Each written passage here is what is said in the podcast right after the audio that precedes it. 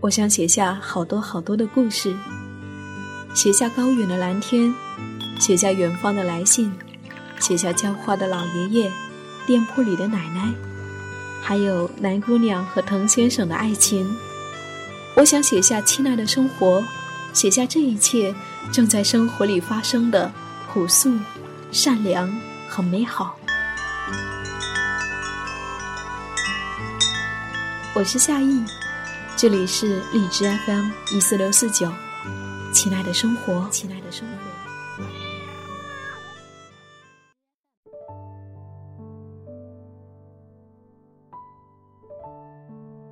如果你愿意，生活就是远方。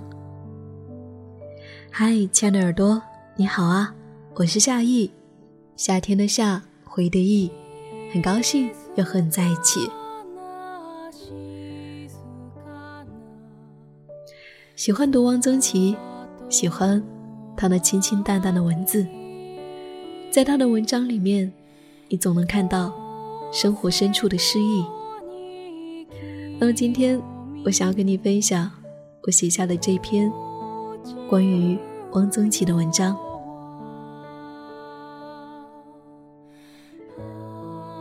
在夏天，翻阅起汪老的散文集《人间草木》。一股清清淡淡的异趣味，如桂花香气扑面而来，恬静、淡雅，却无不透露着对人间烟火的浓浓爱意。读这样的文字，我很难想象，在汪曾祺的过往里，他曾见证过战火连天的抗日战争，建国后被打成右派，历经十年文革波折。但这些沉重的人生经历都如水般流逝，到了他这里，只留下一股清清淡淡的水汽，氤氲着。北京作家凹凸说：“我爱读汪曾祺到了这一般情形，长官不待见我的时候，读两页汪曾祺，便感到人家待见不待见有屁用；辣妻欺我的时候，读两页汪曾祺，便心地释然。”任性由他，这一种让人心底释然的力量，是汪曾祺作品的魅力，也是他一生的写照。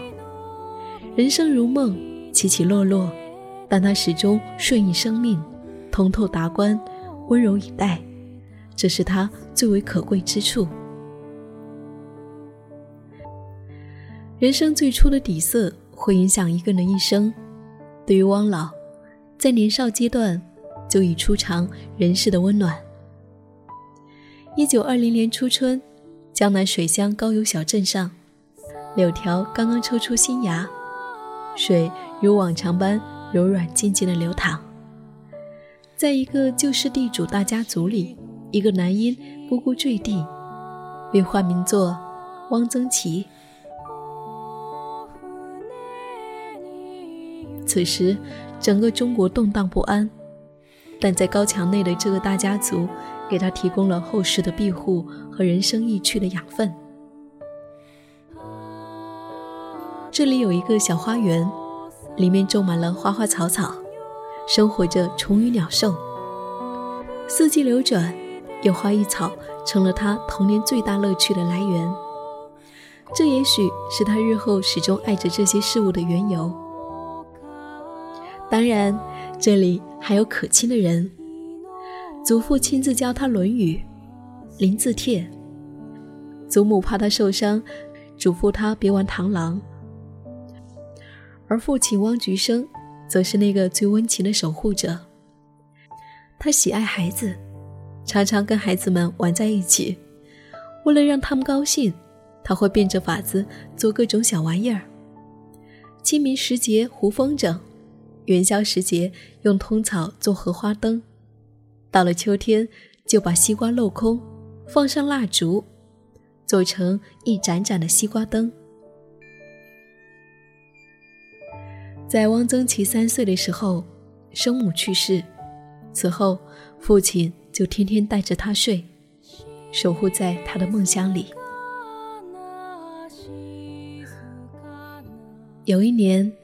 父亲带着他去投考南京中学，住在客栈里，因为臭虫极多，父亲就端着一根蜡烛，把那些臭虫一个个滴上蜡烛油，直到天明，而他则美美的睡了一觉。长大一些，父亲也依然和他靠得很近。一个夏天，他半夜踱步到花园，看见前方有一点火星，原来是父亲。父亲递给他一支烟，两个人就那样各自抽着烟，吧嗒吧嗒的，想着各自的心事。这一种暖意一直持续到十九岁那年。远离家乡，去西南联大求学。年少时的这十九年时光，如同月光，在他人生底座上落了一层清亮的底色。从此，这一股恬静贯穿他的一生。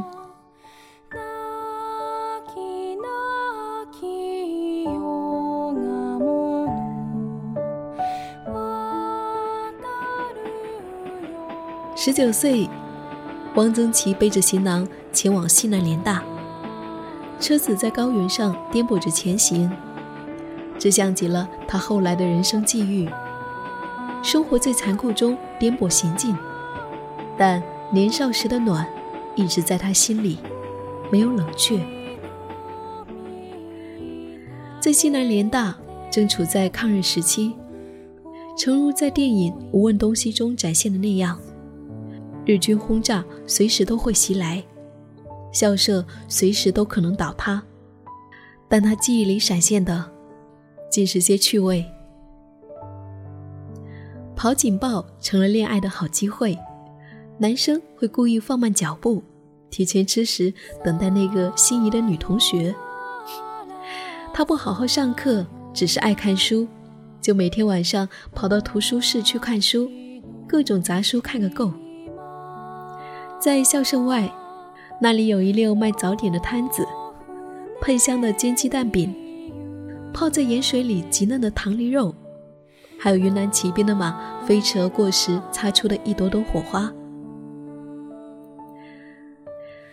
到了文革，人人自危，他也没能逃过，被披上了右派的帽子，被关牛棚，进行各种劳动改造，修水库，起猪圈。刨洞粪，种葡萄。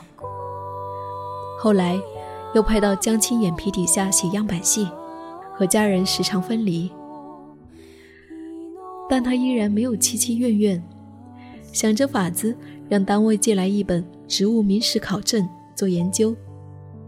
后来回首往事，他又写下了饶有趣味的《葡萄月令》，写下诗意的《波尔多夜》，尽显对劳动的尊重。对自然的热爱。世界是荒诞的，你永远不知道他将要抛给你什么。如果一个人仍能在夹缝中努力寻找一点意趣，这是十分难得的修为。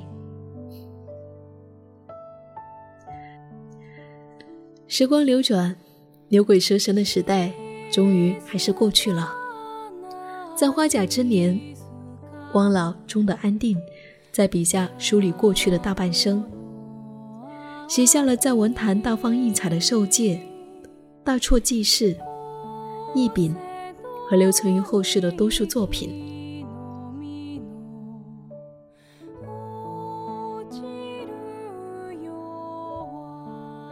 到了此刻，也会发现，他心中仍是满满的热忱，逢人便欢欢喜喜地掏出来。潇洒率性，通透自在。寻寻常常的一点小事，到了他的笔墨下，尽显洋洋洒洒的烟火气和古典美学的意趣。谈梨花，他说：“都说梨花像雪，其实苹果花才像雪。雪是厚重的，不是透明的。梨花像什么呢？”梨花的辫子是用月亮做的，瓢虫在他眼睛里是最精致的昆虫，朱红的、瓷漆似的硬翅，上有黑色的圆点，圆点是有定数的，不能瞎点。看到含羞草，他便也去逗弄两下，触遍所有的叶子，偷瞄它合起来又张开。哟嘿，你还别说，真是蛮有意思的。读着汪老的文字，方才留意到平日里见惯了的花花草草、虫鱼鸟兽，也是别有的趣味。古典的文雅和民俗的质朴，在他的文字里得到巧妙的结合，清淡自然，有滋有味。而在文字的这一种意趣背后，藏着的何尝不是那一颗历尽沧桑仍旧温热的心？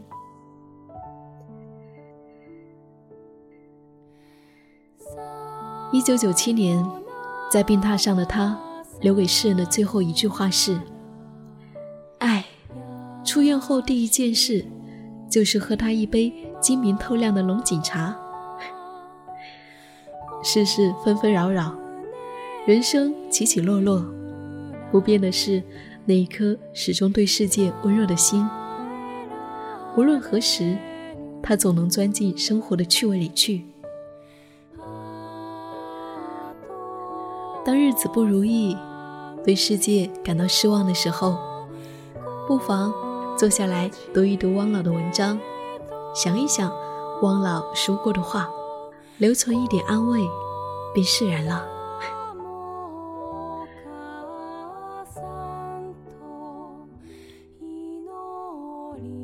感谢的收听，我是夏意，夏天的夏，回忆的忆。感谢我的声音和日记有你相伴。如果你想要找到我，可以在公众号关注 “nj 夏意”，大写的 “nj”，夏天的夏，回忆的忆，就可以找到我了。如果你愿意，生活就是远方。我们下期见。